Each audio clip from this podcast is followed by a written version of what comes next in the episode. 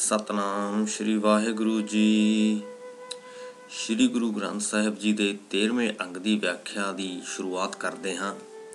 12ਵੇਂ ਅੰਗ ਦੀ ਵਿਆਖਿਆ ਦੇ ਅਖੀਰ ਦੇ ਵਿੱਚ ਉਸ ਪ੍ਰਮਾਤਮਾ ਦੀ ਗੱਲਬਾਤ ਹੋ ਰਹੀ ਸੀ, ਜੋ ਕਿ ਹੈ ਇੱਕ ਹੈ, ਪਰ ਉਹਦੇ ਰੂਪ ਅਨੇਕਾਂ ਨੇ। ਜਿਸ ਤਰ੍ਹਾਂ ਸੂਰਜ ਇੱਕ ਹੈ, ਪਰ ਉਹਦੇ ਰੂਪ ਅਨੇਕਾਂ ਨੇ, ਭਾਵ ਕਿ ਉਸ ਇੱਕ ਸੂਰਜ ਤੋਂ ਹੀ ਅਨੇਕਾਂ ਰੁੱਤਾਂ ਬਣਦੀਆਂ ਨੇ, ਦਿਨ ਰਾਤ ਬਣਦੇ ਨੇ। ਕਈ ਪਹਿਰ ਬਣਦੇ ਨੇ, ਕਈ ਪਲ ਬਣ ਜਾਂਦੇ ਨੇ। ਉਸੇ ਤਰ੍ਹਾਂ ਪਰਮਾਤਮਾ ਇੱਕ ਹੈ, ਉਸ ਤੋਂ ਕਈ ਉਪਦੇਸ਼ ਬਣ ਜਾਂਦੇ ਨੇ, ਕਈ ਸਿਧਾਂਤ ਬਣ ਜਾਂਦੇ ਨੇ ਅਤੇ ਕਈ ਉਸ ਦਾ ਉਪਦੇਸ਼, ਉਸ ਦਾ ਸਿਧਾਂਤ ਦੱਸਣ ਵਾਲੇ ਗੁਰੂ ਬਣ ਜਾਂਦੇ ਨੇ। ਹੁਣ ਆਪਾਂ 13ਵੇਂ ਅੰਗ ਦੀ ਵਿਆਖਿਆ ਦੀ ਸ਼ੁਰੂਆਤ ਕਰਦੇ ਹਾਂ। ਰਾਗ ਤਨਾਸਰੀ ਮਹੱਲਾ ਪਹਿਲਾ, ਗਗਨਮੈ ਥਾਲ ਰਵ ਚੰਦ ਦੀਪਕ ਬਣੇ, ਤਾਰਕਾ ਮੰਡਲ ਜਨਕ ਮੋਤੀ, ਧੂਪ ਮਲਿਆਨ ਲੋ ਪਵਨ ਚਵਰੋ ਕਰੇ ਸਗਲ ਬਨਰਾਏ ਫੁਲੰਤ ਜੋਤੀ। ਇਨ੍ਹਾਂ ਪੰਕਤੀਆਂ ਦੇ ਵਿੱਚ ਆਰਤੀ ਦੀ ਗੱਲ ਹੋ ਰਹੀ ਹੈ, ਜਿਸ ਤਰ੍ਹਾਂ ਕਿ ਅੱਜ ਵੀ ਹੁੰਦਾ ਹੈ ਤੇ ਉਹਨਾਂ ਸਮਿਆਂ ਦੇ ਵਿੱਚ ਵੀ ਹੁੰਦਾ ਸੀ ਕਿ ਸਾਡੇ ਹਿੰਦੂ ਭਰਾ ਭੈਣਾਂ ਨੇ ਉਹ ਆਰਤੀ ਕਰਦੇ ਨੇ। ਆਰਤੀ ਕਰਨ ਦੇ ਲਈ ਉਹ ਇੱਕ ਥਾਲ ਲੈ ਲੈਂਦੇ ਨੇ, ਉਹਦੇ ਵਿੱਚ ਕੁਝ ਦੀਵੇ ਰੱਖ ਕੇ, ਕੁਝ ਧੂਫ ਬੱਤੀਆਂ ਜਲਾ ਕੇ ਅਤੇ ਆਪਣੀਆਂ ਜੋ ਉਹਨਾਂ ਦੇ ਗੁਰੂ ਨੇ, ਜਿਨ੍ਹਾਂ ਨੂੰ ਉਹ ਆਪਣੇ ਗੁਰੂ ਮੰਨਦੇ ਨੇ ਉਹਨਾਂ ਦੀ ਆਰਤੀ ਕਰਦੇ ਨੇ। ਉਸੇ ਤਰ੍ਹਾਂ ਇੱਥੇ ਗੁਰੂ ਨਾਨਕ ਦੇਵ ਜੀ ਜੋ ਕੁਦਰਤੀ ਆਰਤੀ ਹੈ, ਉਹਦੀ ਗੱਲ ਕਰ ਰਹੇ ਨੇ। ਉਹ ਕਹਿ ਰਹੇ ਨੇ ਕਿ ਗਗਨਮय ਥਾਲ, ਕਿ ਮੰਨ ਲਓ ਕਿ ਜੋ ਆਕਾਸ਼ ਹੈ, ਉਹ ਥਾਲ ਹੈ, ਉਹ ਆਰਤੀ ਵਾਲਾ ਥਾਲ ਹੈ। ਰਬ ਚੰਦ ਦੀਪਕ ਬਣੇ, ਤਾਰਕਾ ਮੰਡਲ ਜਨਕ ਮੋਤੀ, ਤੇ ਜਿਹੜੇ ਸੂਰਜ ਅਤੇ ਚੰ드ਰਮਾ ਨੇ, ਉਹ ਮੰਨ ਲਵੋ ਕਿ ਉਸ ਥਾਲ ਦੇ ਵਿੱਚ ਪਏ ਹੋਏ ਦੀਵੇ ਨੇ। ਅਤੇ ਜੋ ਅਨੇਕਾਂ ਅਣਗਿਣਤ ਤਾਰੇ ਨੇ, ਉਹ ਮੰਨ ਲਵੋ ਕਿ ਉਸ ਥਾਲ ਵਿੱਚ ਰੱਖੇ ਹੋਏ ਸੁੱਚੇ ਮੋਤੀ ਨੇ। ਧੂਪ ਮਲਿਆਨ ਲੋ ਤੇ ਜੋ ਧੁੱਪ ਹੈ, ਉਹ ਮੰਨ ਲਵੋ ਕਿ ਜੋ ਧੂਫ ਹੈ, ਉਹ ਹੈ, ਜੋ ਕਿ ਖੁਸ਼ਬੂ ਦੇ ਰਹੀ ਹੈ। ਕਿ ਠੰਡੇ ਪਰਬਤਾਂ ਦੇ ਵਿੱਚੋਂ ਜੋ ਹਵਾ ਆ ਰਹੀ ਹੈ, ਉਹ ਧੂਫ ਦਾ ਕੰਮ ਕਰ ਰਹੀ ਹੈ ਧੂਫ ਦੀ ਤਰ੍ਹਾਂ ਖੁਸ਼ਬੂ ਦੇ ਰਹੀ ਹੈ ਅਤੇ ਨਾਲ ਦੀ ਨਾਲ ਹੀ ਚਵਰੋ ਕਰੇ। ਕਿ ਚੌਰ ਸਾਫ਼ ਜਿਸ ਤਰ੍ਹਾਂ ਆਪਾਂ ਕਰਦੇ ਹਾਂ ਸ੍ਰੀ ਗੁਰੂ ਗ੍ਰੰਥ ਸਾਹਿਬ ਜੀ ਉੱਪਰ ਦੀ, ਕਿ ਮੰਨ ਲਵੋ ਕਿ ਉਹ ਜੋ ਹਵਾ ਹੈ, ਉਹ ਚਵਰ ਕਰ ਰਹੀ ਹੈ। ਤੇ ਸਗਲ ਬਨਰਾਏ ਫੂਲੰਤ ਜੋਤੀ। ਸਗਲ ਬਨਰਾਏ ਭਾਵ ਕਿ ਸਾਰੀ ਜਿਹੜੀ ਬਨਸਪਤੀ ਹੈ, ਫੂਲੰਤ ਜੋਤੀ ਕੇ ਜੋਤੀ ਰੂਪ, ਉਸ ਆਰਤੀ ਦੇ ਲਈ, ਉਸ ਪ੍ਰਭੂ ਦੀ ਅਸਲੀ ਤੇ ਸਹੀ ਕੁਦਰਤੀ ਆਰਤੀ ਦੇ ਲਈ ਫੁੱਲ ਪ੍ਰਦਾਨ ਕਰ ਰਹੀ ਹੈ। ਤਾਂ ਇਸ ਤਰ੍ਹਾਂ ਗੁਰੂ ਜੀ ਨੇ ਇੱਕ ਜੋ ਆਪਣੀ ਮਨੁੱਖੀ ਆਰਤੀ ਜੋ ਆਪਾਂ ਬਣਾ ਰੱਖੀ ਹੈ, ਉਹਦੀ ਤੁਲਨਾ ਇੱਕ ਕੁਦਰਤੀ ਆਰਤੀ ਦੇ ਨਾਲ ਕੀਤੀ ਹੈ ਕਿ ਕਿਸ ਤਰ੍ਹਾਂ ਆਕਾਸ਼ ਥਾਲ ਹੈ, ਸੂਰਜ ਅਤੇ ਚੰ드ਰਮਾ ਉਹਦੇ ਵਿੱਚ ਪਏ ਹੋਏ ਦੀਵੇ ਨੇ, ਤਾਰੇ ਉਹਦੇ ਵਿੱਚ ਪਏ ਹੋਏ ਮੋਤੀ ਨੇ, ਹਵਾ ਧੂਫ ਦਾ ਕੰਮ ਕਰ ਰਹੀ ਹੈ ਅਤੇ ਸਾਰੀ ਬਨਸਪਤੀ ਉਸ ਆਰਤੀ ਵਾਸਤੇ ਫੁੱਲ ਪ੍ਰਦਾਨ ਕਰ ਰਹੀ ਹੈ। ਅੱਗੇ ਕਹਿੰਦੇ ਨੇ ਕਿ ਕੈਸੀ ਆਰਤੀ ਹੋਏ ਭਵ ਖੰਡਣਾ ਤੇਰੀ ਆਰਤੀ, ਅਨਹਤਾ ਸ਼ਬਦ ਬਾਜੰਤ ਭੇਰੀ ਰਹਾਓ ਕਿ ਕੈਸੀ ਆਰਤੀ ਹੋਏ ਭਵ ਖੰਡਣਾ ਤੇਰੀ ਆਰਤੀ, ਕਿ ਤੇਰੀ ਇਹ ਕੁਦਰਤ ਹੀ, ਕੁਦਰਤੀ ਆਰਤੀ ਜੋ ਹੈ, ਕਿੰਨੀ ਵਧੀਆ ਹੈ, ਕਿੰਨੀ ਬੇਅੰਤ ਹੈ, ਕਿੰਨੀ ਵਧੀਆ ਤਰੀਕੇ ਦੇ ਨਾਲ ਆਰਗੇਨਾਈਜ਼ ਕੀਤੀ ਹੋਈ ਹੈ। ਭਾਵ ਖੰਡਣਾ ਇੱਥੇ ਪ੍ਰਭੂ ਨੂੰ ਕਿਹਾ ਗਿਆ ਹੈ, ਅਕਾਲ ਪੁਰਖ ਨੂੰ ਕਿਹਾ ਗਿਆ ਹੈ। ਕਿ ਉਹਨਾਂ ਸਾਰੇ ਭਵਨਾਂ ਦੇ ਖੰਡਣਾ ਦੇ ਮਾਲਕ ਪ੍ਰਭੂ, ਜੋ ਕਿ ਜੀਵਾਂ ਦਾ ਨਾਸ ਵੀ ਕਰਦਾ ਹੈ ਅਤੇ ਜੀਵਾਂ ਨੂੰ ਪੈਦਾ ਵੀ ਕਰਦਾ ਹੈ ਕਿ ਤੇਰੀ ਕਿੰਨੀ ਸੁੰਦਰ ਆਰਤੀ ਹੋ ਰਹੀ ਹੈ। ਅਨਹਤਾ ਸ਼ਬਦ ਬਾਜੰਤ ਭੇਰੀ ਕਿ ਸਾਰੇ ਜੀਵਾਂ ਦੇ ਵਿੱਚ, ਇਸ ਧਰਤੀ ਦੇ ਉੱਤੇ ਜਿੰਨੇ ਵੀ ਜੀਵ ਅਤੇ ਪੌਦੇ ਨੇ, ਉਹਨਾਂ ਦੇ ਵਿੱਚ ਇੱਕ ਜੀਵਨ ਹੈ। ਉਹ ਜੀਵਨ ਜੋ ਹੈ, ਉਹ ਧੜਕਦਾ ਦਿਲ ਵੀ ਹੈ ਅਤੇ ਉਹ ਵਗਦੇ ਹੋਏ ਸਾਹ ਵੀ ਨੇ। ਤੇ ਇਹੀ ਜੀਵਨ ਜੋ ਇੱਕ ਰਸ ਸਾਰੀ ਸ੍ਰਿਸ਼ਟੀ ਦੇ ਵਿੱਚ ਚੱਲਿਆ ਆ ਰਿਹਾ ਹੈ ਉਹ ਮੰਨ ਲਵੋ ਕਿ ਉਸ ਆਰਤੀ ਦੇ ਵਿੱਚ ਨਗਾੜੇ ਵੱਜਣ ਦੇ ਬਰਾਬਰ ਹੈ। ਸਹਸ ਤਬ ਨੈਣ ਨਨ ਨੈਣ ਹੈ ਤੋਹੇ, ਕਉ ਸਹਸ ਮੂਰਤ ਨਨਾ ਏਕ ਤੋਹੇ। ਸਹਸ ਪਦ ਬਿਮਲ ਨਨ ਏਕ ਪਦ ਗੰਧ, ਬਿਨ ਸਹਸ ਤਬ ਗੰਧ ਇਵ ਚਲਤ ਮੋਹੇ। ਸਹਸ ਸ਼ਬਦ ਤੋਂ ਭਾਵ ਇੱਥੇ ਹੈ ਹਜ਼ਾਰਾਂ, ਕਿ ਤੇਰੀਆਂ ਹਜ਼ਾਰਾਂ ਹੀ ਅੱਖਾਂ ਨੇ। ਉਸ ਪ੍ਰਭੂ ਨੂੰ ਕਹਿ ਰਹੇ ਨੇ ਕਿ ਤੇਰੀਆਂ ਹਜ਼ਾਰਾਂ ਅੱਖਾਂ ਨੇ ਪਰ ਤੇਰੀ ਇੱਕ ਵੀ ਅੱਖ ਨਹੀਂ ਹੈ, ਨਾਲ ਦੀ ਨਾਲ ਹੀ। ਸੇ ਸਮਝਣ ਦੀ ਲੋੜ ਹੈ ਕਿਉਂਕਿ ਉਹ ਪ੍ਰਮਾਤਮਾ ਹਰ ਜੀਵ ਦੇ ਵਿੱਚ ਵਿਆਪਕ ਹੈ। ਤਾਂ ਹਰ ਜੀਵ ਦੇ ਵਿੱਚ ਵਿਆਪਕ ਹੋਣ ਕਰਕੇ ਉਹਦੀਆਂ ਹਜ਼ਾਰਾਂ ਹੀ ਅੱਖਾਂ ਨੇ, ਬਲਕਿ ਹਜ਼ਾਰਾਂ ਛੱਡੋ, ਲੱਖਾਂ ਕਰੋੜਾਂ ਹੀ ਅੱਖਾਂ ਬਣ ਜਾਂਦੀਆਂ ਨੇ। ਲੱਖਾਂ ਕਰੋੜਾਂ ਹੀ ਪੈਰ ਬਣ ਜਾਂਦੇ ਨੇ, ਲੱਖਾਂ ਕਰੋੜਾਂ ਹੀ ਨੱਕ ਬਣ ਜਾਂਦੇ ਨੇ ਅਤੇ ਲੱਖਾਂ ਕਰੋੜਾਂ ਹੀ ਸ਼ਕਲਾਂ ਬਣ ਜਾਂਦੀਆਂ ਨੇ। ਪਰ ਨਾਲ ਦੀ ਨਾਲ ਹੀ ਉਹ ਪ੍ਰਭੂ ਨਿਰਾਕਾਰ ਹੈ। ਜੇ ਅਸੀਂ ਉਹਨੂੰ ਵੇਖਣਾ ਹੈ, ਤਾਂ ਅਸੀਂ ਇੱਕ ਕਣ ਦੇ ਵਿੱਚੋਂ ਵੀ ਵੇਖ ਸਕਦੇ ਹਾਂ। ਪਰ ਜੇ ਆਪਾਂ ਕਹੀਏ ਕਿ ਉਹ ਇੱਕ ਖਾਸ ਆਕਾਰ ਅਤੇ ਖਾਸ ਸ਼ਕਲ ਦਾ ਹੈ, ਕਿ ਉਹਦੇ ਖਾਸ ਅੱਖਾਂ ਲੱਗੀਆਂ ਨੇ, ਤਾਂ ਆਪਾਂ ਬਹੁਤ ਵੱਡੀ ਗਲਤਫਹਿਮੀ ਦੇ ਵਿੱਚ ਹਾਂ। ਜੇ ਅਸੀਂ ਪਰਮਾਤਮਾ ਨੂੰ ਵੇਖਣਾ ਚਾਹੁੰਦੇ ਹਾਂ, ਪਰਮਾਤਮਾ ਨੂੰ ਮਿਲਣਾ ਚਾਹੁੰਦੇ ਹਾਂ, ਤਾਂ ਆਪਣੇ ਅੰਦਰ ਝਾਤੀ ਮਾਰੋ, ਆਪਣੇ ਆਸੇ-ਪਾਸੇ ਵੇਖੋ ਜੇ ਤੁਹਾਡੇ ਮਨ ਦੇ ਵਿੱਚ ਸ਼ਾਂਤੀ ਹੈ, ਮਨ ਸ਼ੁੱਧ ਹੈ, ਜੇ ਤੁਹਾਨੂੰ ਅਸਲੀ ਪਰਮਾਤਮਾ ਦਾ ਪਤਾ ਹੈ, ਤਾਂ ਉਹ ਤੁਹਾਨੂੰ ਹਰ ਚੀਜ਼ ਦੇ ਵਿੱਚ ਵਿਆਪਕ ਨਜ਼ਰ ਆਵੇਗਾ। ਪਰ ਜੇ ਤੁਸੀਂ ਕਿਸੇ ਪੁਜਾਰੀ ਵਾਲੇ ਪਰਮਾਤਮਾ ਨੂੰ ਮੰਨਦੇ ਹੋ, ਜੋ ਸਿਰਫ ਮੰਦਰਾਂ ਮਸਜਿਦਾਂ ਜਾਂ ਗੁਰਦੁਆਰਿਆਂ 'ਚ ਹੀ ਮਿਲਦਾ ਹੈ, ਤਾਂ ਉਹ ਤੁਹਾਨੂੰ ਕਦੇ ਵੀ ਨਹੀਂ ਮਿਲੂਗਾ ਤੇ ਨਾ ਹੀ ਕਦੇ ਦਿਖੂਗਾ। ਜੇ ਪ੍ਰਮਾਤਮਾ ਨੂੰ ਦੇਖਣਾ ਹੈ, ਤਾਂ ਅਸੀਂ ਖੁਦ ਚੋਂ ਆਪਣੇ ਆਸ-ਪਾਸ ਫਿਰਦੇ ਜੀਵਾਂ ਤੋਂ ਆਪਣੇ ਆਸ-ਪਾਸ ਵਰਤ ਰਹੀਆਂ ਕੁਦਰਤੀ ਘਟਨਾਵਾਂ ਤੋਂ ਵਿੱਚੋਂ ਵੇਖਣਾ ਹੈ। ਸਭ ਮਹਿ ਜੋਤ ਜੋਤ ਹੈ ਸੋਏ ਤਿਸ ਦਾ ਚਾਨਣ ਸਭ ਮੈਂ ਚਾਨਣ ਹੋਏ। ਗੁਰ ਸਾਖੀ ਜੋਤ ਪ੍ਰਗਟ ਹੋਏ ਜੋ ਤਿਸ ਭਾਵੈ ਸੋ ਆਰਤੀ ਹੋਏ। ਕਿ ਸਾਰੇ ਜੀਵਾਂ ਦੇ ਵਿੱਚ ਜੀਵਨ ਰੂਪੀ ਜੋਤ ਹੈ ਅਤੇ ਇਹ ਜੋਤ ਉਸ ਪਰਮਾਤਮਾ ਦੀ ਹੈ ਕਿ ਸਾਰੇ ਜੀਵਾਂ ਦੇ ਵਿੱਚ ਨਾਲ ਦੀ ਨਾਲ ਇੱਕ ਚਾਨਣ ਵੀ ਹੈ। ਤਿਸ ਦਾ ਚਾਨਣ ਸਭ ਮੈਂ ਚਾਨਣ ਹੋਏ। ਕਿ ਸਾਰੇ ਜੀਵਾਂ ਦੇ ਵਿੱਚ ਚਾਨਣ ਭਾਵ ਕਿ ਸੂਝ-ਬੂਝ ਹੈ। ਹਰ ਜੀਵ ਦੇ ਵਿੱਚ ਬੇਸ਼ੱਕ ਉਹ ਮਨੁੱਖ ਹੈ, ਬੇਸ਼ੱਕ ਉਹ ਪਸ਼ੂ ਹੈ। ਸੂਝ-ਬੂਝ ਹਰ ਮਨੁੱਖ ਦੇ ਵਿੱਚ ਹੈ ਤੇ ਹਰ ਜੀਵ ਦੇ ਵਿੱਚ ਹੈ। ਇਹ ਜੋ ਜੀਵਨ ਜੋਤ ਹੈ ਅਤੇ ਇਹ ਜੋ ਸੂਝ-ਬੂਝ ਹੈ, ਇਹ ਜੋ ਚਾਨਣ ਹੈ, ਪ੍ਰਕਾਸ਼ ਹੈ, ਇਹ ਉਸ ਪ੍ਰਮਾਤਮਾ ਦੀ ਹੋਂਦ ਹੈ। ਇਹ ਉਹ ਪ੍ਰਮਾਤਮਾ ਖੁਦ ਆਪ ਹੈ। ਗੁਰ ਸਾਖੀ ਜੋਤ ਪ੍ਰਗਟ ਹੋਏ ਕਿ ਜੇ ਆਪਾਂ ਉਸ ਜੋਤ ਨੂੰ ਪ੍ਰਗਟ ਕਰਨਾ ਹੈ, ਜੇ ਉਸ ਜੋਤ ਦੇ ਦਰਸ਼ਨ ਕਰਨੇ ਨੇ, ਜੇ ਉਸ ਜੀਵਨ ਜੋਤ ਨੂੰ ਸਮਝਣਾ ਹੈ ਅਤੇ ਉਹਨੂੰ ਮੰਨਣਾ ਹੈ, ਉਹਦੀ ਵਡਿਆਈ ਕਰਨੀ ਹੈ, ਤਾਂ ਸਾਨੂੰ ਗੁਰੂ ਦੀ ਲੋੜ ਪੈਂਦੀ ਹੈ। ਆਪਾਂ ਕੁਝ ਵੀ ਸਿੱਖਣਾ ਹੈ, ਸਾਨੂੰ ਗੁਰੂ ਦੀ ਲੋੜ ਪੈਂਦੀ ਹੈ। ਕੋਈ ਵੀ ਬੱਚਾ ਜਨਮ ਤੋਂ ਬੜਾ ਸੂਝਵਾਨ ਪੈਦਾ ਨਹੀਂ ਹੁੰਦਾ। ਛੋਟਾ ਬੱਚਾ ਹੁੰਦਾ ਹੈ ਤਾਂ ਉਹਨੂੰ ਕਿਸੇ ਵੀ ਚੀਜ਼ ਦੀ ਕੋਈ ਸਮਝ ਨਹੀਂ ਹੁੰਦੀ। ਤਾਂ ਆਪਣੇ ਮਾਪੇ ਆਪਾਂ ਨੂੰ ਚੀਜ਼ਾਂ ਸਿਖਾਉਂਦੇ ਨੇ, ਹਰ ਚੀਜ਼ ਸਿਖਾਉਂਦੇ ਨੇ, ਸਾਨੂੰ ਉੱਠਣਾ, ਬੈਠਣਾ, ਤੁਰਨਾ ਸਿਖਾਉਂਦੇ ਨੇ, ਸਾਨੂੰ ਜ਼ਿੰਦਗੀ ਦੀਆਂ ਗੱਲਾਂ ਸਿਖਾਉਂਦੇ ਨੇ ਕਿ ਆਹ ਚੀਜ਼ ਚੰਗੀ ਹੈ, ਇਹ ਬੁਰੀ ਹੈ। ਉਸੇ ਤਰ੍ਹਾਂ ਹੀ ਜੇ ਆਪਾਂ ਹੋਰ ਕਿਸੇ ਵੀ ਤਰ੍ਹਾਂ ਦਾ ਕੋਈ ਗਿਆਨ ਲੈਣਾ ਹੈ ਤਾਂ ਸਾਨੂੰ ਗੁਰੂ ਦੀ ਲੋੜ ਪੈਂਦੀ ਹੈ।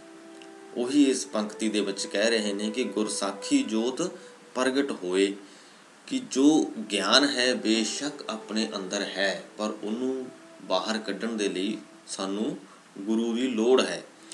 ਜੋ ਜ਼ਿੰਦਗੀ ਦੀਆਂ ਗੱਲਾਂ ਬੇਸ਼ੱਕ ਸਾਨੂੰ ਪਤਾ ਨਹੀਂ ਪਰ ਅਸੀਂ ਫਿਰ ਵੀ ਕਿਤਾਬਾਂ ਪੜ੍ਹ ਰਹੇ ਹਾਂ, ਫਿਰ ਵੀ ਅਸੀਂ ਗੁਰੂ ਗ੍ਰੰਥ ਸਾਹਿਬ ਪੜ੍ਹ ਰਹੇ ਹਾਂ, ਕਿਉਂਕਿ ਅਸੀਂ ਉਸ ਗਿਆਨ ਨੂੰ ਬਾਹਰ ਕੱਢਣਾ ਹੈ, ਅਸੀਂ ਉਸ ਗਿਆਨ ਦੀ ਅਸਲੀ ਮਹੱਤਤਾ ਨੂੰ ਜਾਣਨਾ ਹੈ।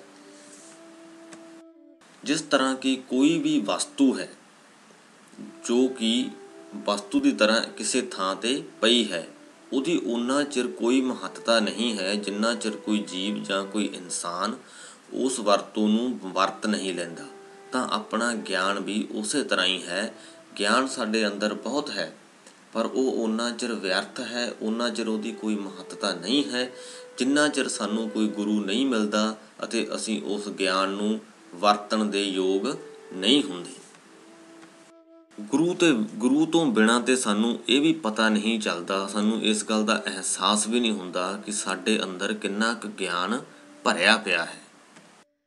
ਤੇ ਅੱਗੇ ਕਹਿੰਦੇ ਨੇ ਕਿ ਜੋ ਤਿਸ ਭਾਵੈ ਸੋ ਆਰਤੀ ਹੋਏ, ਕਿ ਜੋ ਤੈਨੂੰ ਚੰਗਾ ਲੱਗਦਾ ਹੈ, ਜਿਸ ਤਰ੍ਹਾਂ ਤੈਨੂੰ ਚੰਗਾ ਲੱਗਦਾ ਹੈ, ਉਸੇ ਤਰ੍ਹਾਂ ਨਾਲ ਤੇਰੀ ਆਰਤੀ ਹੁੰਦੀ ਹੈ, ਤੇਰੀ ਜੋ ਕੁਦਰਤੀ ਆਰਤੀ ਹੈ, ਉਹ ਉਸੇ ਤਰ੍ਹਾਂ ਨਾਲ ਹੁੰਦੀ ਹੈ। ਜਦੋਂ ਤੈਨੂੰ ਚੰਗਾ ਲੱਗਦਾ ਹੈ, ਤੁਸੀਂ, ਤੂੰ ਦਿਨ ਚੜਾ ਲੈਂਦਾ ਹੈ, ਤਾਂ ਸੂਰਜ ਤੇਰੀ ਆਰਤੀ ਕਰਦਾ ਹੈ। ਸੂਰਜ ਉਸ ਦੀਵੇ ਦੇ ਰੂਪ ਦੇ ਵਿੱਚ, ਥਾਲ ਦੇ ਵਿੱਚ ਪਿਆ ਹੁੰਦਾ ਹੈ ਅਤੇ ਜਦੋਂ ਰਾਤ ਹੋ ਜਾਂਦੀ ਹੈ, ਤਾਂ ਤੇਰੀ ਰਜ਼ਾ ਅਨੁਸਾਰ ਉਹੀ ਦੀਵੇ ਦਾ ਰੂਪ ਉਹ ਚੰਦਰਮਾ ਲੈ ਲੈਂਦਾ ਹੈ। ਭਾਵ ਕਿ ਜੋ ਕੁਝ ਵੀ ਹੁੰਦਾ ਹੈ, ਉਹ ਤੇਰੀ ਰਜ਼ਾ ਅਨੁਸਾਰ ਹੀ ਹੁੰਦਾ ਹੈ। ਹਰ ਚਰਨ ਕਮਲ ਮਕਰੰਦ ਲੋਭਤ ਮਨੋ ਅੰਦਨੋ ਮੋਹੇ ਆਹੀ ਪਿਆਸਾ, ਕਿਰਪਾ ਜਲ ਦੇ ਨਾਨਕ ਸਾਰੰਗ ਕੋ ਹੋਏ ਜਾ ਤੇਰੇ ਨਾਏ ਵਾਸਾ। ਇੱਥੇ ਕਹਿੰਦੇ ਨੇ ਕਿ ਮੈਨੂੰ हे ਪ੍ਰਮਾਤਮਾ, ਮੈਨੂੰ ਤੇਰੇ ਨਾਮ ਰੂਪੀ ਫੁੱਲਾਂ ਦੇ ਰਸ ਦੀ ਲਾਲਸਾ ਰਹਿੰਦੀ ਹੈ। ਉਹਦੀ ਤਾਂਗ ਰਹਿੰਦੀ ਹੈ, ਹਰ ਰੋਜ਼ ਰਹਿੰਦੀ ਹੈ ਅੰਧ ਨੂੰ ਭਾਵ ਹਰ ਰੋਜ਼ ਮੈਨੂੰ ਤੇਰੇ ਨਾਮ ਸਿਮਰਨ ਦੀ ਤਾਂਗ ਰਹਿੰਦੀ ਹੈ। ਤੇ ਕਿਰਪਾ ਜਲ ਦੇ ਨਾਨਕ ਸਾਰੰਗ ਕੋ ਕਿ ਸਾਰੰਗ ਭਾਵ ਕਿ ਪਪੀਹਾ ਇੱਥੇ ਗੁਰੂ ਨਾਨਕ ਦੇਵ ਜੀ ਆਪਣੇ ਆਪ ਨੂੰ ਇੱਕ ਪਪੀਹਾ ਕਹਿ ਰਹੇ ਨੇ, ਇੱਕ ਬੇਨਤੀਕਾਰ ਕਹਿ ਰਹੇ ਨੇ ਕਿ ਕਿਰਪਾ ਕਰਕੇ ਇਹ ਪ੍ਰਮਾਤਮਾ ਮੈਨੂੰ ਉਹ ਜਲ ਦੇ ਭਾਵ ਕਿ ਆਪਣੇ ਸਿਮਰਨ ਰੂਪੀ ਜਲ ਮੈਨੂੰ ਦੇ ਤਾਂ ਕਿ ਜਾਤੇ ਤੇਰੇ ਨਾਏ ਵਾਸਾ, ਤਾਂ ਕਿ ਮੈਂ ਤੇਰੇ ਨਾਮ ਦੇ ਵਿੱਚ ਡੁੱਬਿਆ ਰਵਾਂ, ਤੇਰੇ ਨਾਮ ਦੇ ਨਾਲ ਜੁੜਿਆ ਰਵਾਂ। ਤੇਰੀ ਸਿਫਤ ਸਲਾਹ ਕਰਦਾ ਰਵਾਂ, ਤੇਰੀ ਵਡਿਆਈ ਕਰਦਾ ਰਵਾਂ, ਤੈਨੂੰ ਮੰਨਦਾ ਰਵਾਂ, ਤੇਰੇ ਨਿਯਮਾਂ ਦੇ ਵਿੱਚ ਚੱਲਦਾ ਰਵਾਂ। ਕਿ ਤੇਰੀ ਕਿਰਪਾ ਤੋਂ ਬਿਨਾ, ਤੇਰੀ ਰਜ਼ਾ ਤੋਂ ਬਿਨਾ ਇਹ ਚੀਜ਼ ਸੰਭਵ ਨਹੀਂ ਹੈ ਕਿ ਮੈਂ ਆਪਣੇ ਆਪ ਨੂੰ ਉਸ ਨਾਮ ਸਿਮਰਨ ਦੇ ਵਿੱਚ ਬੰਨ ਸਕਾਂ, ਕਿ ਮੈਂ ਗਿਆਨ ਹਾਸਲ ਕਰ ਸਕਾਂ।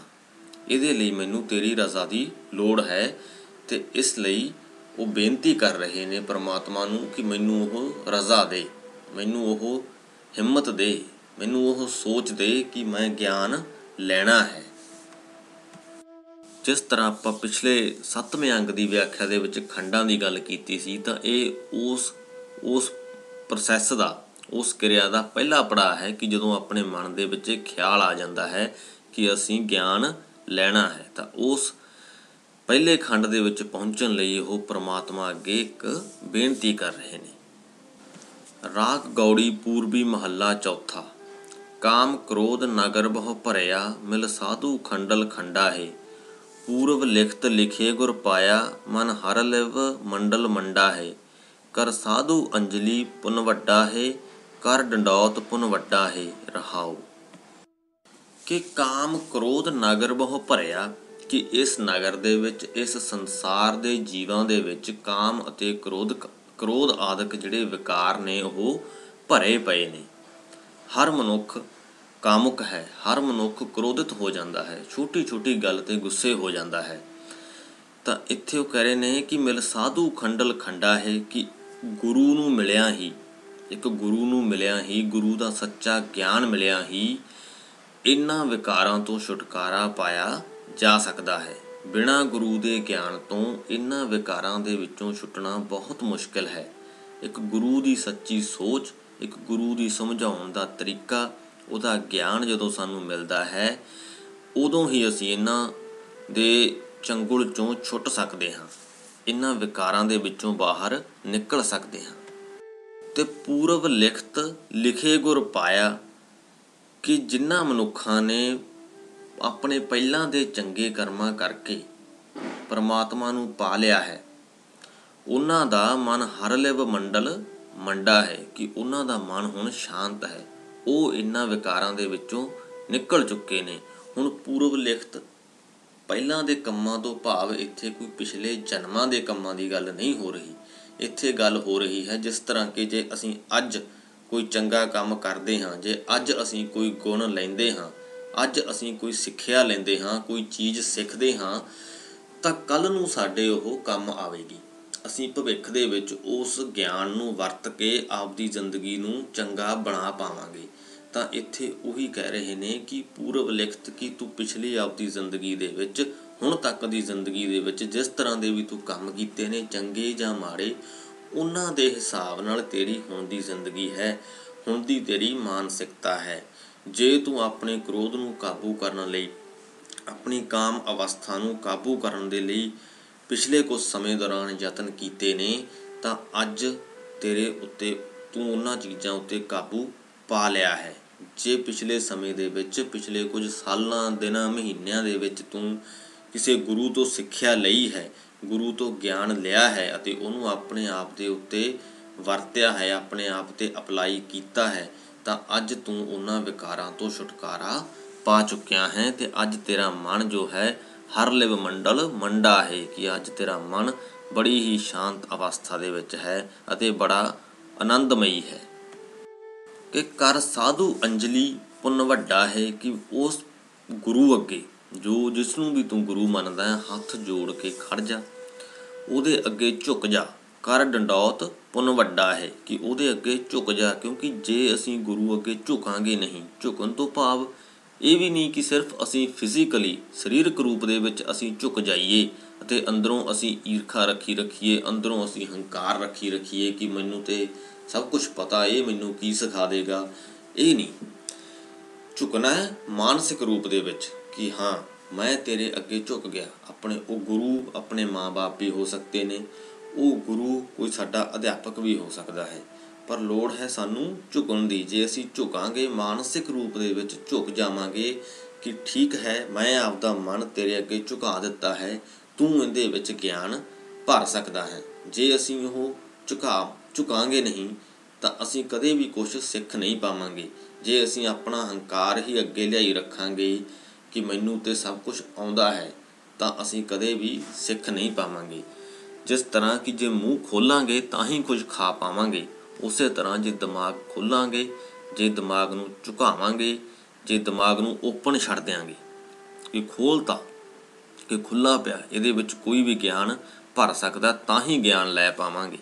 ਤੇ ਇੱਥੇ ਉਹ ਕਹਿੰਦੇ ਨੇ ਕਿ ਪੁੰਨ ਵੱਡਾ ਹੈ ਕਿ ਜੇ ਤੂੰ ਇਦਾਂ ਕਰ ਲਵੇਂ, ਜੇ ਆਪਣੇ ਗੁਰੂ ਅੱਗੇ ਹੱਥ ਜੋੜ ਕੇ ਖੜ ਜਾਵੇਂ ਕਿ ਮੈਨੂੰ ਸਿੱਖਿਆ ਦੇ ਦੇ, ਮੈਨੂੰ ਗਿਆਨ ਦੇ ਦੇ, ਉਹਦੇ ਅੱਗੇ ਝੁਕ ਜਾਵੇਂ ਤਾਂ ਇਹ ਇੱਕ ਬਹੁਤ ਵੱਡੇ ਪੁੰਨ ਦਾ ਕੰਮ ਹੈ, ਬਹੁਤ ਚੰਗਾ ਕੰਮ ਹੈ। ਸਾਕਤ ਹਰ ਰਸ ਸਾਧ ਨਾ ਜਾਣਿਆ, ਤਿਨ ਅੰਤਰ ਹਉਮੈ ਕੰਡਾ ਹੈ। ਜਿਉ ਜਿਉ ਚਲੇ, ਚੁਬੇ ਦੁਖ ਪਾਵੇ, ਜਮ ਕਾਲ ਸਹੇ ਸਿਰ ਡੰਡਾ ਹੈ। ਕਿ ਜਿਹੜੇ ਸਾਕਤ ਮਨੁੱਖ ਨੇ, ਭਾਵ ਕਿ ਰੱਬ ਨਾਲੋਂ ਟੁੱਟੇ ਹੋਏ ਮਨੁੱਖ ਨੇ, ਜਿਹੜੇ ਰੱਬ ਨੂੰ ਨਹੀਂ ਮੰਨਦੇ ਉਸ ਦੀ ਹੋਂਦ ਨੂੰ ਨਹੀਂ ਮੰਨਦੇ ਅਤੇ ਜਿਨ੍ਹਾਂ ਦੇ ਕਿ ਤਿੰਨ ਅੰਤਰ ਹਉਮੈ, ਕੰਡਾ ਹੈ ਕਿ ਜਿਨ੍ਹਾਂ ਦੇ ਵਿੱਚ ਹਉਮੈ ਭਰਿਆ ਹੋਇਆ ਹੈ, ਜਿਨ੍ਹਾਂ ਦੇ ਵਿੱਚ ਹੰਕਾਰ ਭਰਿਆ ਹੋਇਆ ਹੈ। ਉਹ ਮਨੁੱਖ ਉਸ ਪ੍ਰਭੂ ਦੇ ਨਾਮ ਸਿਮਰਨ ਦਾ, ਉਹਦੇ ਗਿਆਨ ਦਾ ਸਵਾਦ ਨਹੀਂ ਚੱਕ ਸਕਦੇ, ਕਿਉਂਕਿ ਉਹਨਾਂ ਦੇ ਮਨਾਂ ਅੰਦਰ ਹਉਮੈ ਰੂਪੀ ਕੰਡਾ ਚੁੱਭਿਆ ਹੋਇਆ ਹੈ। ਉਹਨਾਂ ਦਾ ਹਉਮੈ ਜੋ ਹੈ, ਉਹਨਾਂ ਦਾ ਹੰਕਾਰ ਜੋ ਹੈ, ਉਹਨਾਂ ਨੂੰ ਗਿਆਨ ਲੈਣ ਤੋਂ ਰੋਕ ਰਿਹਾ ਹੈ, ਉਹਨਾਂ ਨੂੰ ਗਿਆਨ ਤੋਂ ਵਾਂਝੇ ਰੱਖ ਰਿਹਾ ਹੈ। ਉਹ ਸਮਝਣਾ ਨਹੀਂ ਚਾਹ ਰਹੇ ਕਿਸੇ ਦੀ ਗੱਲ ਨੂੰ। ਮੰਨ ਲਵੋ ਕੋਈ ਬੰਦਾ ਨਸ਼ਿਆਂ ਦੇ ਵਿੱਚ ਗਲਤਾਨ ਹੈ, ਨਸ਼ੇ ਕਰਦਾ ਹੈ, ਆਦੀ ਹੋ ਚੁੱਕਿਆ ਹੈ। ਜੇ ਅਸੀਂ ਉਹਨੂੰ ਸਮਝਾਉਂਦੇ ਹਾਂ ਤਾਂ ਉਹ ਸਾਡੀ ਗੱਲ ਨਹੀਂ ਸੁਣਦਾ ਹੈ ਤੇ ਜੇ ਨਹੀਂ ਸੁਣਦਾ ਹੈ ਤਾਂ ਉਹ ਹੋਰ ਗਲਤਾਨ ਹੁੰਦਾ ਜਾਂਦਾ ਹੈ ਅਤੇ ਆਪਣੀ ਜ਼ਿੰਦਗੀ ਜੋ ਹੈ ਖਰਾਬ ਕਰਦਾ ਰਹਿੰਦਾ ਹੈ। ਹਰ ਵਕਤ ਉਹਨੂੰ ਫਿਰ ਉਹੀ ਫਿਕਰ ਬਣੀ ਰਹਿੰਦੀ ਹੈ ਕਿ ਮੈਂ ਹੁਣ ਤੇ ਇਹ ਨਸ਼ਾ ਕਰ ਲਿਆ ਘੰਟੇ ਨੂੰ 2 ਘੰਟਿਆਂ ਨੂੰ ਜਾਂ ਸ਼ਾਮ ਨੂੰ ਮੈਨੂੰ ਫੇਰ ਚਾਹੀਦਾ ਹੋਊਗਾ, ਉਹ ਮੈਂ ਕਿੱਥੋਂ ਲੈ ਕੇ ਆਉਂਗਾ ਉਹ ਇੱਕ ਫਿਕਰ ਬਣੀ ਰਹਿੰਦੀ ਹੈ, ਉਹਦਾ ਮਨ ਕਦੇ ਵੀ ਸ਼ਾਂਤ ਅਤੇ ਆਨੰਦਮਈ ਅਵਸਥਾ ਦੇ ਵਿੱਚ ਨਹੀਂ ਪਹੁੰਚਦਾ। ਤਾਂ ਉਹ ਕੀ ਆ ਉਹ ਇੱਕ ਸਾਖਤ ਮਨੁੱਖ ਹੋ ਗਿਆ। ਉਹ ਉਸ ਪਰਮਾਤਮਾ ਨਾਲੋਂ ਟੁੱਟ ਗਿਆ। ਉਹ ਗਿਆਨ ਤੋਂ ਵਾਂਝਾ ਹੋ ਗਿਆ।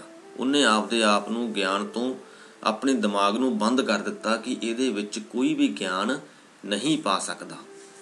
ਤਾਂ ਫਿਰ ਉਹਦਾ ਖਮਿਆਜਾ ਵੀ ਉਹ ਬੰਦਾ ਭੁਗਤ ਰਿਹਾ ਹੈ। ਉਹ ਉਸ ਸਵਾਦ ਤੋਂ, ਉਸ ਪ੍ਰਭੂ ਦੇ ਨਾਮ ਸਿਮਰਨ ਦੇ ਸਵਾਦ ਤੋਂ, ਉਸ ਜ਼ਿੰਦਗੀ ਦੇ ਸਵਾਦ ਤੋਂ ਵਾਂਝਾ ਰਹਿ ਰਿਹਾ ਹੈ। ਤੇ ਜਿਉਂ-ਜਿਉਂ ਚਲੇ, ਚੁਬੇ ਦੁੱਖ ਪਾਵੇ ਤੇ ਉਹ ਜੋ ਹੰਕਾਰ ਦਾ ਕੰਡਾ, ਉਹ ਜੋ ਅਗਿਆਨ ਦਾ ਕੰਡਾ ਉਹਨਾਂ ਦੇ ਮਨ ਦੇ ਵਿੱਚ ਚੁਭ ਗਿਆ ਹੈ, ਉਹ ਜਿਵੇਂ-ਜਿਵੇਂ ਜ਼ਿੰਦਗੀ ਦੇ ਵਿੱਚ ਅੱਗੇ ਵਧਦੇ ਨੇ, ਉਵੇਂ-ਉਵੇਂ ਉਹ ਦੁੱਖ ਪਾਉਂਦੇ ਰਹਿੰਦੇ ਨੇ। ਉਨਾ ਹੀ ਜ਼ਿਆਦਾ ਦੁੱਖ ਉਹਨਾਂ ਨੂੰ ਮਿਲਦਾ ਰਹਿੰਦਾ ਹੈ। ਹੋਰ ਦੁਖੀ ਹੁੰਦੇ ਰਹਿੰਦੇ ਨੇ ਤਾਂ ਉਹ ਕੰਡਾ ਜੋ ਹੈ ਕਹਿ ਲੋ ਕਿ ਉਹ ਚੁਭਦਾ ਰਹਿੰਦਾ ਹੈ। ਜਮਕਾਲ ਸਹੇ ਸਿਰ ਡੰਡਾ ਹੈ। ਜਮਕਾਲ ਤੋਂ ਭਾਵ ਕਿ ਆਤਮਿਕ ਮੌਤ। ਆਤਮਿਕ ਮੌਤ ਦਾ ਜਿਹੜਾ ਭਾਰ ਉਹਨਾਂ ਦੇ ਸਿਰ ਤੇ ਹਰ ਵਕਤ ਸਵਾਰ ਰਹਿੰਦਾ ਹੈ। ਉਹਨਾਂ ਦੇ ਸਰੀਰ ਸਾਨੂੰ ਚੱਲਦੇ ਹੋਏ ਦਿਖ ਰਹੇ ਨੇ। ਉਹ ਜੀਵਤ ਮਨੁੱਖ ਦੇ ਤੌਰ ਤੇ ਸਾਡੇ ਸਾਹਮਣੇ ਨੇ, ਪਰ ਆਤਮਿਕ ਤੌਰ ਤੇ ਉਹਨਾਂ ਦੀ ਮੌਤ ਹੋ ਚੁੱਕੀ ਹੈ। ਜਿਹੜੇ ਮਨੁੱਖ ਨੇ ਆਪਣੇ ਆਪ ਨੂੰ ਹੋਰ ਗਿਆਨ ਲੈਣ ਤੋਂ ਬੰਦ ਕਰ ਦਿੱਤਾ ਕਿ ਮੈਂ ਹੋਰ ਗਿਆਨ ਨਹੀਂ ਲੈਣਾ, ਤਾਂ ਉਹ ਸਮਝ ਲਓ ਕਿ ਉਸ ਮਨੁੱਖ ਦੀ ਆਤਮਿਕ ਮੌਤ ਹੋ ਗਈ, ਜਿਹੜੇ ਮਨੁੱਖ ਨੇ ਕੁਝ ਸਿੱਖਣਾ ਛੱਡ ਦਿੱਤਾ। ਜ਼ਿੰਦਗੀ ਜੋ ਹੈ ਸਿੱਖਣ ਦਾ ਨਾਮ ਹੈ। ਅਸੀਂ ਸਿੱਖਣਾ ਬੰਦ ਨਹੀਂ ਕਰ ਸਕਦੇ। ਜੇ ਪਾਣੀ ਵੀ ਹੈ, ਜਿੰਨਾ ਚਿਰ ਉਹ ਚੱਲਦਾ ਹੈ ਤਾਂ ਸ਼ੁੱਧ ਰਹਿੰਦਾ ਹੈ, ਫਰੈਸ਼ ਰਹਿੰਦਾ ਹੈ, ਤਾਜ਼ਾ ਰਹਿੰਦਾ ਹੈ। ਖੜ ਜਾਵੇ ਤਾਂ ਬਦਬੂ ਮਾਰਨ ਲੱਗ ਜਾਂਦੀ ਹੈ। ਉਸੇ ਤਰ੍ਹਾਂ ਸਾਡੀ ਜ਼ਿੰਦਗੀ ਦਾ ਵੀ ਇਹੀ ਅਸੂਲ ਹੈ ਕਿ ਜੇ ਅਸੀਂ ਸਿੱਖਦੇ ਰਹੀਏ ਤਾਂ ਸੁਖੀ ਰਵਾਂਗੇ। ਕੁਝ ਨਵਾਂ ਗਿਆਨ ਲੈਂਦੇ ਰਹੀਏ ਤਾਂ ਦਿਮਾਗ ਤਰੋ ਤਾਜ਼ਾ ਰਹਿੰਦਾ ਹੈ। ਜੇ ਅਸੀਂ ਗਿਆਨ ਲੈਣਾ ਛੱਡ ਦਈਏ ਤਾਂ ਜੋ ਅੰਦਰ ਹੈ, ਉਹ ਵੀ ਇੱਕ ਦਿਨ ਸੜ ਜਾਵੇਗਾ ਅਤੇ ਬਦਬੂ ਆਉਣ ਲੱਗ ਜਾਵੇਗੀ। ਭਾਵ ਕਿ ਸਾਡੀ ਜ਼ਿੰਦਗੀ ਜੋ ਹੈ, ਉਹ ਦੁੱਖਾਂ ਅਤੇ ਤਕਲੀਫਾਂ ਦੇ ਨਾਲ ਭਰ ਜਾਵੇਗੀ। ਸਾਡਾ ਮਨ ਅਸ਼ਾਂਤੀ ਨਾਲ ਭਰ ਜਾਵੇਗਾ। ਨਵੀਆਂ ਮੁਸ਼ਕਲਾਂ ਆਉਂਦੀਆਂ ਰਹਿਣਗੀਆਂ, ਪਰ ਕਿਉਂਕਿ ਅਸੀਂ ਨਵਾਂ ਗਿਆਨ ਨਹੀਂ ਲਿਆ, ਤਾਂ ਅਸੀਂ ਉਹਨਾਂ ਨਵੀਆਂ ਮੁਸ਼ਕਲਾਂ ਨੂੰ ਹੱਲ ਕਰਨ ਤੋਂ ਅਸਮਰੱਥ ਹੋਵਾਂਗੇ ਅਤੇ ਜਦੋਂ ਉਹਨਾਂ ਨੂੰ ਹੱਲ ਨਹੀਂ ਕਰ ਪਾਵਾਂਗੇ, ਤਾਂ ਫਿਰ ਮਨ ਅੰਦਰ ਵਿਕਾਰ ਪੈਦਾ ਹੁੰਦੇ ਨੇ, ਤਾਂ ਫਿਰ ਮਨ ਅਸ਼ਾਂਤ ਹੋ ਜਾਂਦਾ ਹੈ। ਹਰ ਜਨ ਹਰ ਹਰ ਨਾਮ ਸਮਾਨੇ, ਦੁੱਖ ਜਨਮ ਮਰਨ ਭਵ ਖੰਡਾ ਹੈ। ਅਵਨਾਸੀ ਪੁਰਖ ਪਾਇਆ ਪਰਮੇਸ਼ਰ, ਬਹੁ ਸ਼ੋਭ ਖੰਡ ਬ੍ਰਹਮੰਡਾ ਹੈ। ਹੁਣ ਇੱਥੇ ਦੂਸਰੀ ਤਰ੍ਹਾਂ ਦੇ ਮਨੁੱਖਾਂ ਦੀ ਗੱਲ ਹੋ ਰਹੀ ਹੈ, ਜੋ ਕਿ ਅਵਿਨਾਸੀ ਪੁਰਖ ਨੇ, ਜਿਹੜੇ ਕਿ ਪ੍ਰਮਾਤਮਾ ਨੂੰ ਮੰਨਦੇ ਨੇ, ਜਿਨ੍ਹਾਂ ਨੇ ਆਪਣਾ ਦਿਮਾਗ ਨਵੇਂ ਗਿਆਨ ਦੇ ਲਈ ਖੁੱਲਾ ਰੱਖਿਆ ਹੋਇਆ ਹੈ। ਤਾਂ ਅਜਿਹੇ ਲੋਕ ਉਸ ਦੇ ਨਾਮ ਦਾ ਸਵਾਦ ਮਾਣ ਲੈਂਦੇ ਨੇ। ਅਜਿਹੇ ਲੋਕ ਜ਼ਿੰਦਗੀ ਦੇ ਵਿੱਚ ਆਈਆਂ ਨਵੀਆਂ ਮੁਸ਼ਕਲਾਂ ਨੂੰ ਹੱਲ ਕਰਨ ਦੇ ਸਮਰੱਥ ਹੁੰਦੇ ਨੇ ਤੇ ਉਹ ਆਪਣੀ ਜ਼ਿੰਦਗੀ ਬੜੇ ਹੀ ਆਨੰਦਮਈ ਢੰਗ ਦੇ ਨਾਲ ਅਤੇ ਬੜੇ ਹੀ ਸ਼ਾਂਤਮਈ ਮਾਨਸਿਕ ਅਵਸਥਾ ਦੇ ਵਿੱਚ ਜਿਉਂਦੇ ਨੇ। ਉਹ ਜਨਮ ਮਰਨ ਦੇ ਬੰਧਨਾਂ ਤੋਂ ਕੱਟੇ ਜਾਂਦੇ ਨੇ, ਕਿਉਂਕਿ ਉਹਨਾਂ ਦੀ ਆਤਮਿਕ ਮੌਤ ਨਹੀਂ ਹੁੰਦੀ। ਨਾ ਹੀ ਆਤਮਿਕ ਮੌਤ ਹੁੰਦੀ ਹੈ, ਨਾ ਆਤਮਿਕ ਜੀਵਨ ਵਾਰ-ਵਾਰ ਆਉਂਦਾ ਜਾਂਦਾ ਰਹਿੰਦਾ ਹੈ। ਉਹਨਾਂ ਦੀ ਮੌਤ ਇੱਕ ਦਿਨ ਜੋ ਨਿਸ਼ਚਿਤ ਹੈ, ਸਰੀਰਕ ਮੌਤ, ਉਹ ਹੋਣੀ ਹੀ ਹੈ। ਪਰ ਉਹ ਆਪਣੀ ਜ਼ਿੰਦਗੀ ਦੇ ਵਿੱਚ ਜਿਹੜੇ ਵਿਕਾਰ ਨੇ, ਉਹਨਾਂ ਤੋਂ ਬਚੇ ਰਹਿੰਦੇ ਨੇ। ਤੇ ਅਜਿਹੇ ਮਨੁੱਖ ਹੀ ਹੁੰਦੇ ਨੇ ਜੋ ਕਿ ਬਹੁਤ ਸੋਭ ਖੰਡ ਬ੍ਰਹਮੰਡਾ ਹੈ। ਜੋ ਜੋ ਕਿ ਖੰਡਾਂ ਬ੍ਰਹਮੰਡਾਂ ਦੇ ਵਿੱਚ ਸ਼ੋਭਾ ਪ੍ਰਾਪਤ ਕਰਦੇ ਨੇ, ਜਿਨ੍ਹਾਂ ਨੂੰ ਫਿਰ ਆਉਣ ਵਾਲੀਆਂ ਪੀੜ੍ਹੀਆਂ ਯਾਦ ਰੱਖਦੀਆਂ ਨੇ। ਹਮ ਗਰੀਬ ਮਸਕੀਨ ਪ੍ਰਭ ਤੇਰੇ, ਹਰ ਰਾਖ ਰਾਖ ਵਡ ਵੱਡਾ ਹੈ। ਜਨ ਨਾਨਕ ਨਾਮ ਆਧਾਰ ਟੇਕ ਹੈ, ਹਰ ਨਾਮੇ ਹੀ ਸੁਖ ਮੰਡਾ ਹੈ। ਇੱਥੇ ਪ੍ਰਮਾਤਮਾ ਅੱਗੇ ਬੇਨਤੀ ਕਰ ਰਹੇ ਨੇ ਫਿਰ ਤੋਂ ਗੁਰੂ ਜੀ ਕਿ ਹਮ ਗਰੀਬ ਮਸਕੀਨ ਪ੍ਰਭ ਤੇਰੇ, ਕਿ ਅਸੀਂ ਤਾਂ ਗਰੀਬ ਜਿਹੇ ਬੰਦੇ ਹਾਂ। ਗਰੀਬ ਤੋਂ ਵੀ ਇੱਥੇ ਭਾਵ ਕੋਈ ਮਾਇਆ ਪੱਖੋਂ, ਕੋਈ ਪੈਸੇ ਪੱਖੋਂ ਗਰੀਬੀ ਨਹੀਂ ਕਿ ਅਸੀਂ ਇੱਕ ਮਸਕੀਨ ਬੰਦੇ ਹਾਂ। ਕਿਉਂਕਿ ਸਾਡਾ ਵਸ ਨਹੀਂ ਚੱਲਦਾ ਤੇਰੇ ਅੱਗੇ, ਇਸ ਲਈ ਅਸੀਂ ਤੇਰੇ ਦਰ ਦੇ ਮੰਗਤੇ ਹਾਂ ਕਿ ਹਰ ਰਾਖ ਰਾਖ ਵੱਡ ਵੱਡਾ ਹੈ ਕਿ ਤੂੰ ਹੀ ਰੱਖਣ ਵਾਲਾ ਹੈ, ਤੂੰ ਹੀ ਸਾਡਾ ਸਹਾਈ ਹੈ। ਜਨ ਨਾਨਕ ਨਾਮ ਆਧਾਰ ਟੇਕ ਹੈ ਕਿ ਤੇਰਾ ਨਾਮ ਜੋ ਹੈ, ਤੇਰਾ ਗਿਆਨ ਜੋ ਹੈ, ਉਹੀ ਮੇਰੀ ਜ਼ਿੰਦਗੀ ਦਾ ਆਧਾਰ ਹੈ। ਹਰ ਨਾਮੇ ਹੀ ਸੁਖ, ਮੰਡਾ ਹੈ ਕਿ ਜੇ ਮੈਨੂੰ ਉਹ ਗਿਆਨ ਮਿਲ ਜਾਂਦਾ ਹੈ ਤਾਂ ਮੇਰੀ ਜ਼ਿੰਦਗੀ ਸਖਾਲੀ ਹੋ ਜਾਂਦੀ ਹੈ। ਤੇਰੇ ਗਿਆਨ ਤੋਂ ਬਿਨਾ ਇਹ ਜ਼ਿੰਦਗੀ ਬਹੁਤ ਔਖੀ ਹੈ। ਕਿਉਂਕਿ ਜੋ ਹੰਕਾਰ ਹੈ, ਉਹ ਹਰ ਮਨੁੱਖ ਦੇ ਵਿੱਚ ਹੁੰਦਾ ਹੈ। ਕਿਸੇ ਵਿੱਚ ਥੋੜਾ ਹੁੰਦਾ ਹੈ, ਕਿਸੇ ਵਿੱਚ ਬਹੁਤਾ ਹੁੰਦਾ ਹੈ। ਪਰ ਹੁੰਦਾ ਜ਼ਰੂਰ ਹੈ। ਕਈ ਮਨੁੱਖ ਗਿਆਨ ਦੇ ਨਾਲ, ਗਿਆਨ ਦੀ ਵਰਤੋਂ ਕਰਕੇ ਉਸ ਹੰਕਾਰ ਦੇ ਉੱਤੇ ਕਾਬੂ ਪਾ ਲੈਂਦੇ ਨੇ। ਉਸ ਹੰਕਾਰ ਨੂੰ ਆਪਣੇ ਅੰਦਰੋਂ ਕੱਢ ਲੈਂਦੇ ਨੇ। ਪਰ ਜਿਨੇ ਗਿਆਨ ਨਹੀਂ ਲਿਆ, ਉਹ ਉਸ ਹੰਕਾਰ ਨੂੰ ਆਪਣੇ ਅੰਦਰੋਂ ਕਦੇ ਵੀ ਕੱਢਣ ਦੇ ਵਿੱਚ ਸਫਲ ਨਹੀਂ ਹੋ ਪਾਉਂਦਾ। ਇਹ ਇੱਕ ਜਿਸ ਤਰ੍ਹਾਂ ਪਿਛਲੀ ਪੰਕਤੀ ਦੇ ਵਿੱਚ ਸੀ ਕਿ ਇੱਕ ਕੰਡੇ ਦੀ ਤਰ੍ਹਾਂ ਹੈ। ਹੁਣ ਜੇ ਪੈਰ ਦੇ ਵਿੱਚ ਕੰਡਾ ਚੁਭ ਜਾਵੇ ਅਤੇ ਆਪਾਂ ਜੁੱਤੀ ਪਾ ਲਈਏ ਤੇ ਫੇਰ ਤੁਰੀਏ, ਤਾਂ ਵੀ ਉਹ ਚੁਭਦਾ ਹੀ ਰਹੇਗਾ। ਉਹ ਜੁੱਤੀ ਪਾਉਣ ਨਾਲ ਜੋ ਕੰਡੇ ਦੀ ਚੁਭਨ ਹੈ, ਉਹ ਦੂਰ ਨਹੀਂ ਹੋਣੀ। ਉਸੇ ਤਰ੍ਹਾਂ ਜੇ ਮਨੁੱਖ ਦੇ ਦਿਮਾਗ ਦੇ ਵਿੱਚ, ਮਨ ਦੇ ਵਿੱਚ ਹੰਕਾਰ ਰੂਪੀ ਕੰਡਾ ਚੁਭਿਆ ਹੋਇਆ ਹੈ, ਹੰਕਾਰ ਹੈ, ਤਾਂ ਉਹ ਧਾਰਮਿਕ ਭੇਖਾਂ ਨਾਲ, ਧਾਰਮਿਕ ਪੂਜਾ ਪਾਠਾਂ ਨਾਲ, ਅਡੰਬਰਾਂ ਨਾਲ ਦੂਰ ਨਹੀਂ ਹੋਣਾ। ਉਹ ਹੰਕਾਰ ਸਿਰਫ ਗਿਆਨ ਨਾਲ ਹੀ ਦੂਰ ਹੋ ਸਕਦਾ ਹੈ। ਜੇ ਉਹ ਮਨੁੱਖ ਇੱਕ ਸੱਚਾ ਗਿਆਨ ਲਊਗਾ, ਉਸ ਪ੍ਰਭੂ ਦਾ ਨਾਮ ਸਿਮਰੂਗਾ, ਭਾਵ ਉਸ ਦਾ ਗਿਆਨ ਲਊਗਾ, ਜ਼ਿੰਦਗੀ ਦੇ ਵਿੱਚ ਤਾਂ ਹੀ ਉਹ ਹੰਕਾਰ ਨੂੰ ਕੱਢ ਪਾਊਗਾ ਆਪਣੇ ਮਨ ਦੇ ਵਿੱਚੋਂ ਅਤੇ ਆਤਮਿਕ ਮੌਤ ਤੋਂ ਬਚ ਪਾਊਗਾ। ਉਹਦੀ ਆਤਮਾ ਸ਼ੁੱਧ ਰਹੇਗੀ, ਮਨ ਸ਼ਾਂਤ ਰਹੇਗਾ ਅਤੇ ਆਨੰਦ ਦੀ ਅਵਸਥਾ ਦੇ ਵਿੱਚ ਰਹੇਗਾ। ਰਾਗ ਗੌੜੀ ਪੂਰਬੀ ਮਹੱਲਾ ਪੰਜਵਾਂ, ਕਰੋ ਬੇਨੰਤੀ ਸੁਨ ਮੇਰੇ ਮੀਤਾ, ਸੰਤ ਟਹਿਲ ਕੀ ਬੇਲਾ, ਈਹਾ ਖਾਟ ਚਲੋ ਹਰ ਲਾਹਾ, ਆਗੈ ਬਸਨ ਸੁਹੇਲਾ। ਔਦ ਘਟੈ ਦਿਨ ਸਰੈ ਨਾਰੇ ਮਨ ਗੁਰਮਿਲ ਕਾਜ ਸਵਾਰੇ ਰਹਾਓ ਕਿ ਕਰੋ ਬੇਨੰਤੀ ਸੁਨ ਮੇਰੇ ਮੀਤਾ। ਕਿ ਮੀਤਾ ਮਤਲਬ ਕਿ ਸੱਜਣ, ਮਿੱਤਰ, ਕਿ हे ਮੇਰੇ ਸੱਜਣੋ, ਮੇਰੇ ਮਿੱਤਰੋ, ਮੈਂ ਬੇਨਤੀ ਕਰਦਾ ਹਾਂ ਕਿ ਕਰੋ ਬੇਨੰਤੀ, ਸੁਣ ਮੇਰੇ ਬੀਤਾ ਕਿ ਸੁਣੋ, ਮੇਰੀ ਬੇਨਤੀ ਸੁਣੋ ਕਿ ਸੰਤ ਟਹਿਲ ਕੀ ਬੇਲਾ, ਕਿ ਗੁਰਮੁਖਾਂ ਦੀ ਸੇਵਾ ਕਰਨ ਦਾ ਜਿਹੜਾ ਵੇਲਾ ਹੈ, ਉਹ ਆ ਗਿਆ ਹੈ, ਉਹ ਮੌਕਾ ਆ ਗਿਆ ਹੈ, ਉਹ ਟਾਈਮ ਆ ਗਿਆ ਹੈ, ਜਦੋਂ ਅਸੀਂ ਗੁਰਮੁਖਾਂ ਦੀ ਸੇਵਾ ਕਰਨੀ ਹੈ। ਗੁਰਮੁਖ ਕਿਹੜੇ ਜੋ ਗੁਰੂ ਦੇ ਨਾਲ ਜੁੜਨਾ ਚਾਹੁੰਦੇ ਨੇ ਤੇ ਸੇਵਾ ਅਸੀਂ ਕੀ ਕਰਨੀ ਹੈ? ਉਹਨਾਂ ਨੂੰ ਗਿਆਨ ਪ੍ਰਦਾਨ ਕਰਨਾ ਹੈ। ਉਹਨਾਂ ਨੂੰ ਜੀਵਨ ਜਾਚ ਸਿਖਾਉਣੀ ਹੈ। ਜਾਂ ਫਿਰ ਜੇ ਕੋਈ ਲੋੜਵੰਦ ਹੈ, ਜੇ ਕਿਸੇ ਨੂੰ ਕਿਸੇ ਵੀ ਪ੍ਰਕਾਰ ਦੀ ਲੋੜ ਹੈ, ਤਾਂ ਅਸੀਂ ਕੋਸ਼ਿਸ਼ ਕਰਨੀ ਹੈ ਕਿ ਉਹ ਅਸੀਂ ਲੋੜ ਪੂਰੀ ਕਰੀਏ। ਤਾਂ ਗੁਰੂ ਜੀ ਆਪਣੇ ਆਸ-ਪਾਸ ਦੇ ਲੋਕਾਂ ਨੂੰ ਕਹਿ ਰਹੇ ਨੇ ਕਿ ਮੈਂ ਬੇਨਤੀ ਕਰਦਾ ਹਾਂ ਮੇਰੇ ਮਿੱਤਰੋ, ਮੇਰੇ ਸੱਜਣੋ, ਕਿ ਮੇਰੀ ਗੱਲ ਸੁਣੋ ਕਿ ਹੁਣ ਜਿਹੜਾ ਟਾਈਮ ਹੈ, ਇਹ ਆ ਗਿਆ ਹੈ ਕਿ ਅਸੀਂ ਗੁਰਮੁਖਾਂ ਦੀ ਸੇਵਾ ਕਰੀਏ।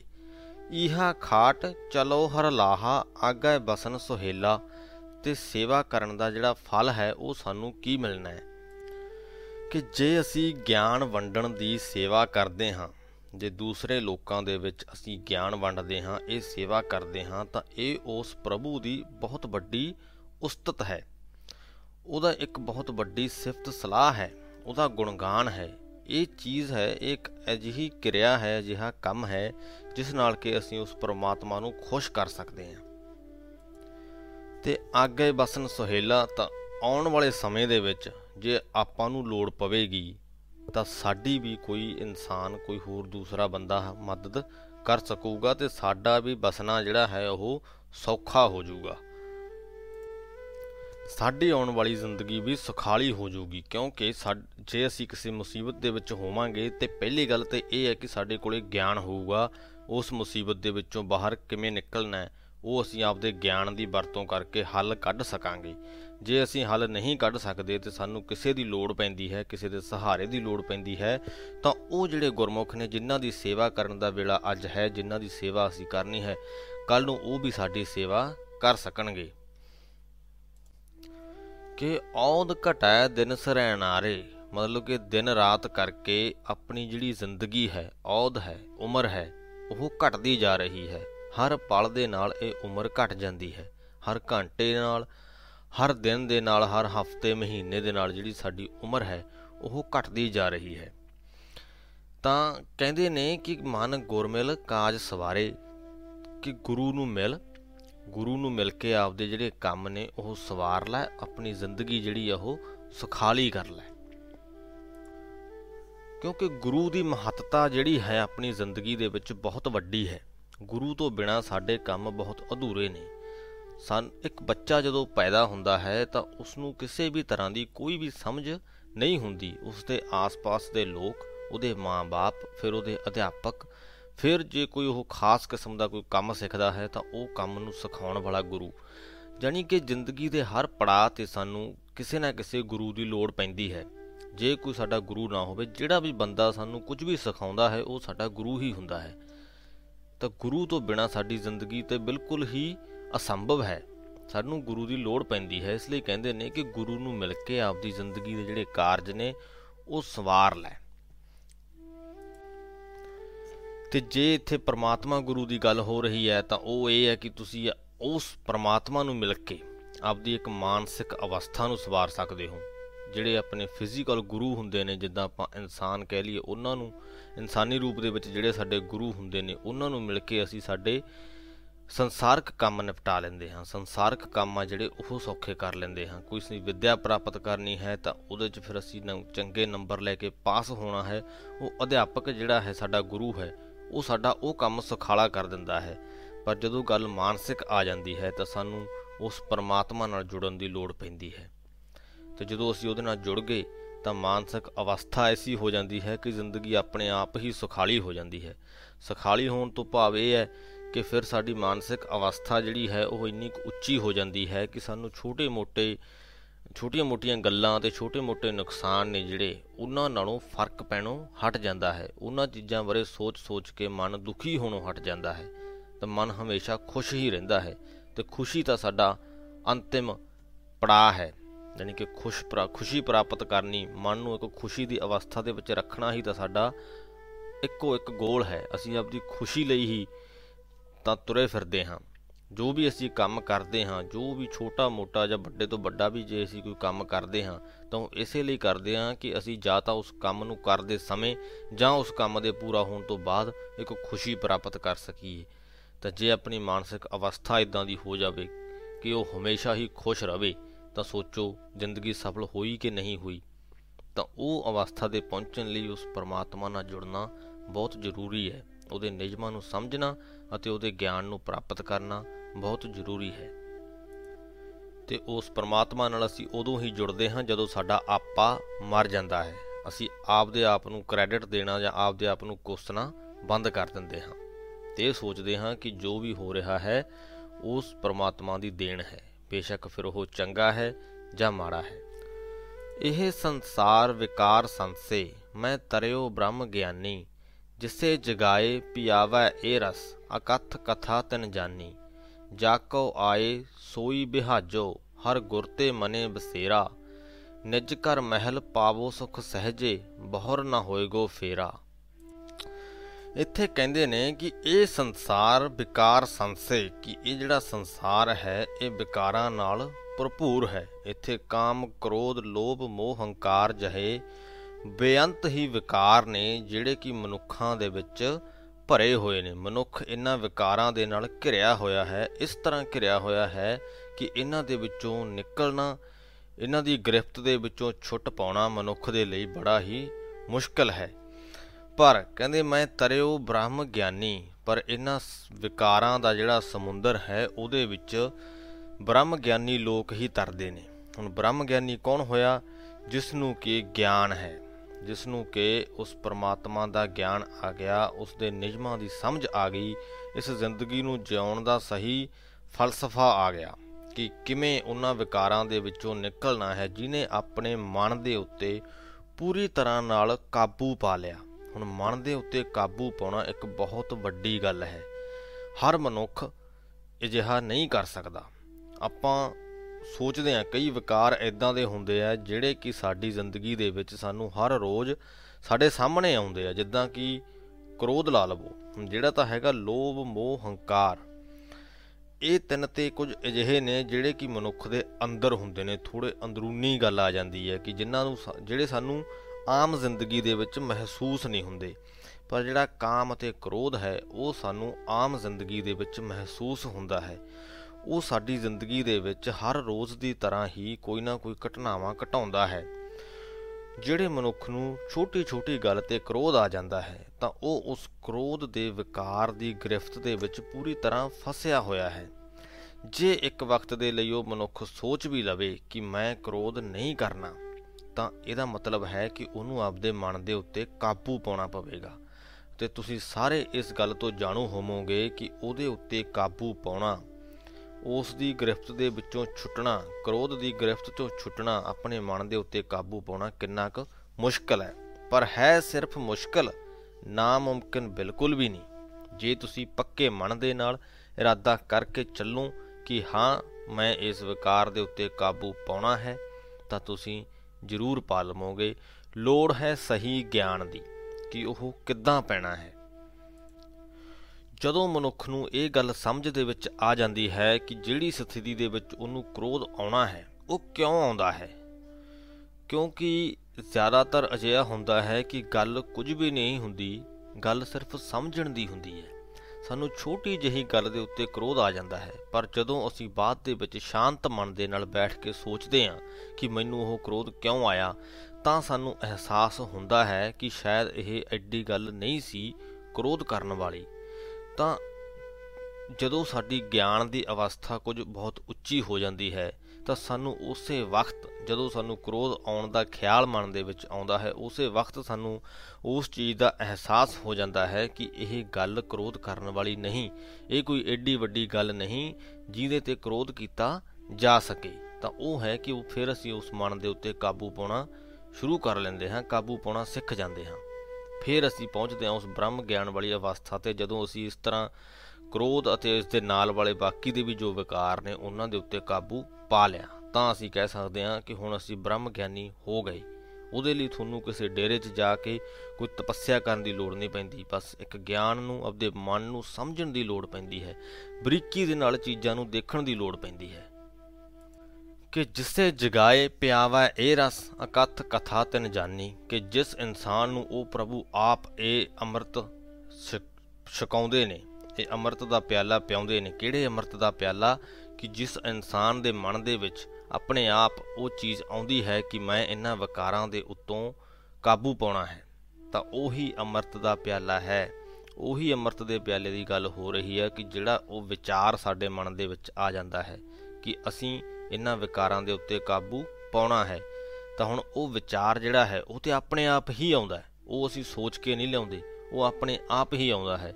ਤਾਂ ਉਹ ਇਸੇ ਲਈ ਕਿਹਾ ਗਿਆ ਕਿ ਜਿਸੇ ਜਗਾਏ ਪਿਆਵਾ ਇਹ ਰਸ, ਕਿਉਂਕਿ ਜਿੰਨਾ ਚਿਰ ਇਨਸਾਨ ਉਹਨਾਂ ਵਿਕਾਰਾਂ ਦੇ ਵਿੱਚ ਡੁੱਬਿਆ ਹੋਇਆ ਹੈ, ਤਾਂ ਉਹ ਇੱਕ ਤਰ੍ਹਾਂ ਨਾਲ ਸੁੱਤਾ ਹੋਇਆ ਹੈ।